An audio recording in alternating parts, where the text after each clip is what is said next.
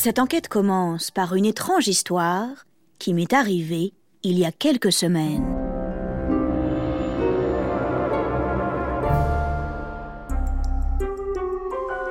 Après une période de travail assez intense au bureau des Odyssées, je décide de m'accorder une petite soirée détente.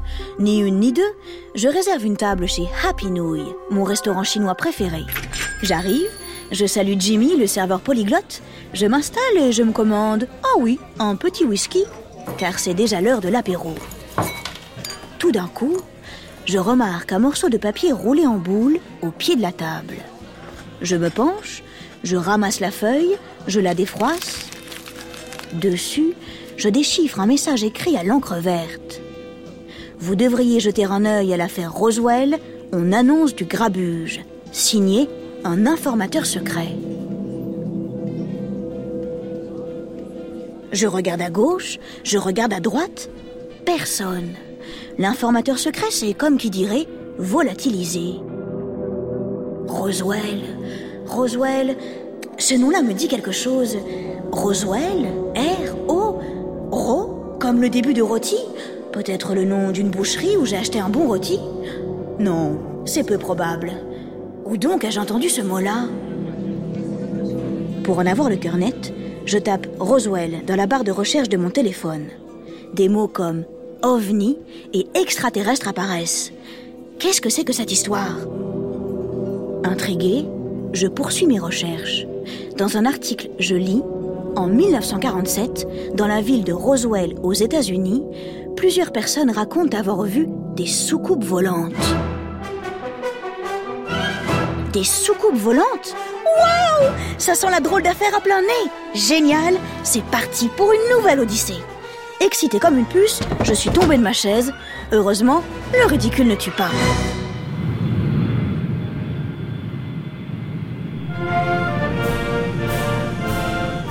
Direction le sud-est des États-Unis, près de la ville de Roswell, pas très loin de la frontière avec le Mexique.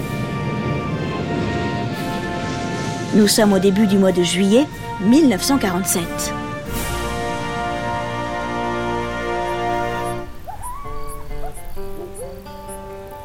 Tout commence par une chaude nuit d'été. Une de ces nuits étouffantes où seules les salamandres sont assez crazy, ça veut dire folle, pour oser s'aventurer dehors. Ici, ça ressemble un peu à un désert. Il n'y a pas grand-chose, pas grand monde. Seulement de vastes plaines très sèches et par-ci par-là, une poignée de ranchs habités par des cow-boys, sans oublier quelques bases militaires qui, depuis quelques années, poussent dans la région comme des champignons. Cette nuit-là, un orage éclate. Enfin, il pleut un peu, l'air devient respirable. Soudain, on entend un grand bruit. Un bruit étrange, comme une explosion qui retentit à des kilomètres à la ronde. Mais qu'est-ce que c'est? Juste en dessous de ce boucan d'enfer, un petit peu effrayant, il faut bien le dire, se trouve la ferme de William McBrazel. Le vieux Brazel vit dans les environs depuis, oh, on ne sait plus combien de temps. Il est allongé sur son lit, mais il ne dort pas. Il a, lui aussi, entendu ce bruit anormal, étrange et retentissant. Le lendemain, il va voir il découvre de drôles de débris dispersés un peu partout sur le sol. Holy cow, what's that mess? Qu'est-ce que c'est que ce bazar? se demande-t-il en s'essuyant le front car le soleil tape très fort et il transpire à grosses gouttes. De sa vie, il n'a jamais rien vu de pareil. La matière qu'il touche du bout des doigts est très étrange, entre le caoutchouc et l'aluminium. Une chose est sûre, cela ne ressemble à rien de ce qu'il connaît. Un peu sonné, il rentre chez lui en emportant quelques morceaux qu'il examine un peu plus tard sur la table de sa cuisine.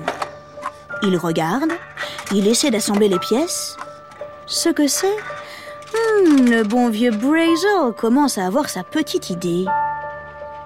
Du coin de l'œil, il contemple son trésor. Au fond de sa pupille, une étincelle s'allume. Brazel pense avoir trouvé des débris de soucoupes volantes. Et s'il y a des débris, c'est donc qu'il y a eu un crash. Un crash de soucoupe volante. Voilà qui ne serait pas banal et qui en plus expliquerait parfaitement ce grand boom entendu le soir de l'orage.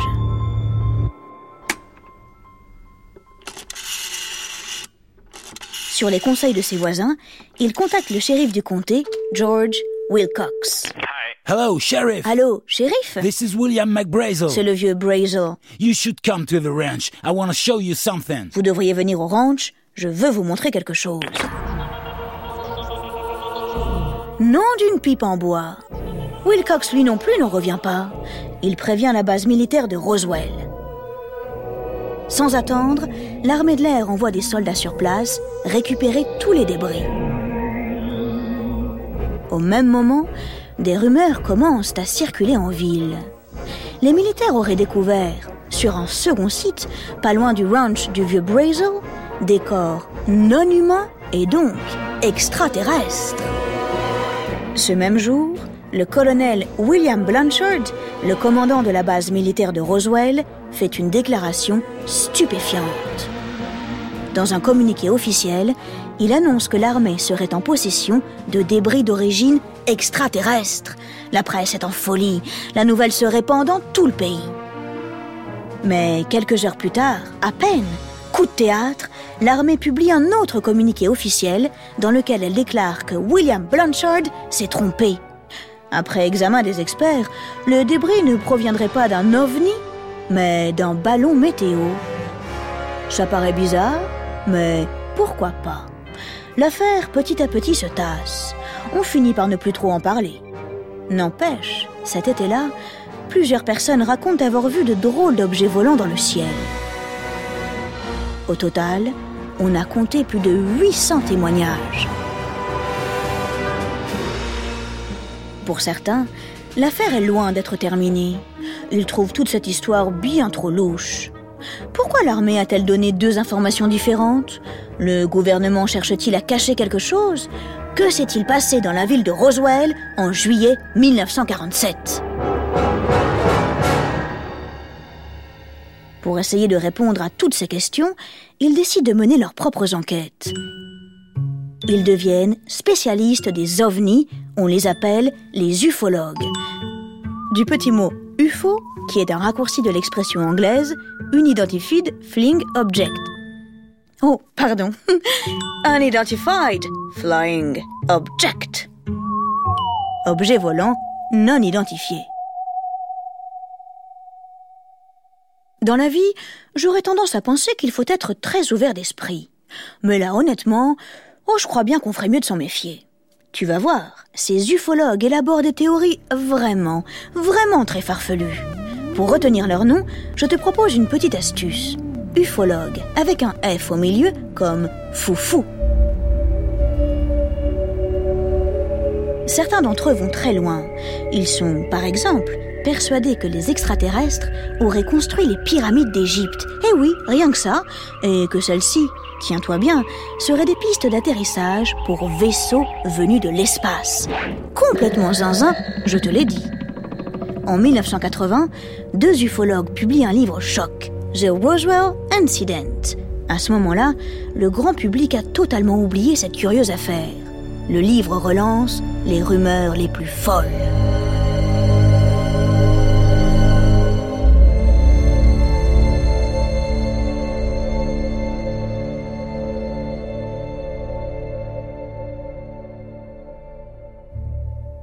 Cela finit par inquiéter le gouvernement américain. Il décide enfin de publier deux rapports officiels. J'ai réussi à me les procurer.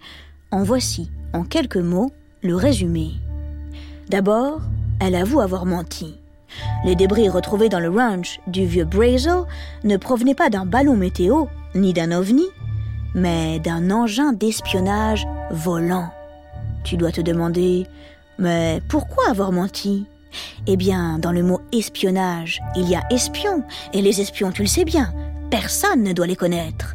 L'armée ne pouvait donc absolument pas en parler, même pas en dire un tout petit mot.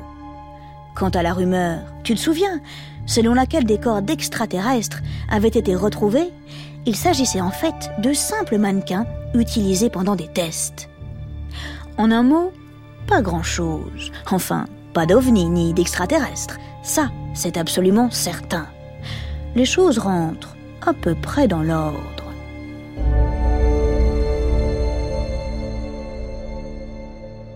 Mais en 1995, second coup de théâtre. Un producteur de cinéma anglais annonce qu'il détient la vidéo d'un extraterrestre. Toutes les télévisions du monde diffusent le document. Les ufologues jubilent.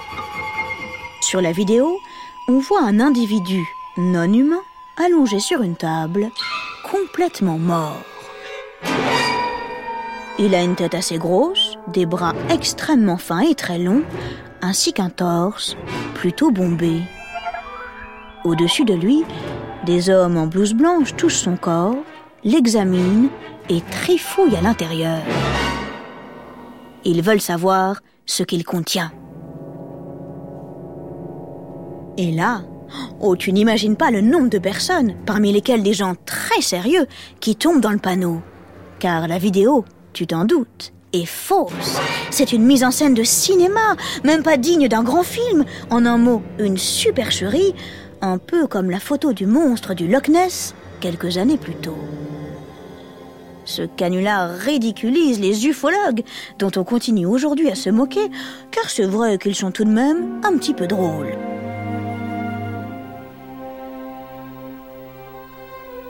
Ce qui s'est passé dans la ville de Roswell au mois de juillet 1947 a fait couler beaucoup d'encre. Et c'est vrai que, sur le coup, ça devait paraître très étrange. D'abord, le grand boom entendu le soir de l'orage, puis les débris retrouvés dans la ferme du vieux Brazel, enfin l'armée qui, à l'époque, a raconté un peu n'importe quoi. Tous ces éléments, quand on les met les uns après les autres, ça commence à faire beaucoup. D'autant que des extraterrestres qui se seraient posés sur la Terre, on est d'accord, ça fait vachement rêver. Je comprends les gens qui y ont cru, mais ils ont commis une grande erreur. Ils n'avaient pas de preuves, de vraies preuves. Et comme le dirait Jimmy, le serveur polyglotte de chez Happy Nouille, sans preuves, on ne peut jamais rien affirmer. Un homme très sage, ce Jimmy, et très sympa aussi.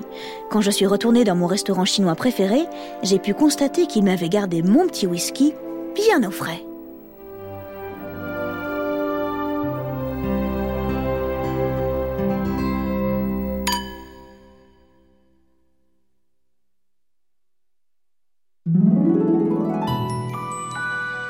Durant l'enquête Roswell, tu as peut-être entendu un mot étrange, le mot polyglotte. Être polyglotte, cela veut dire qu'on parle plusieurs langues. Ce peut être le chinois, l'anglais et le javanais, ou le russe, l'arabe et le portugais. C'est génial, toutes les combinaisons sont possibles. Bien.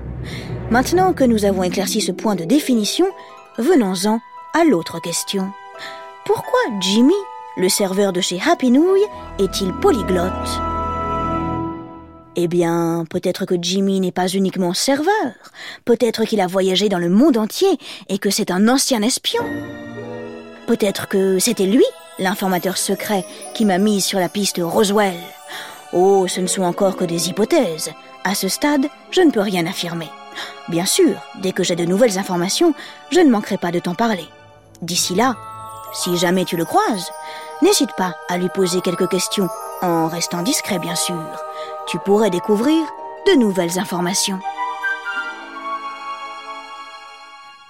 Pour le reconnaître, c'est très facile. Il est grand et il porte toujours un t-shirt rouge avec des nouilles à paillettes.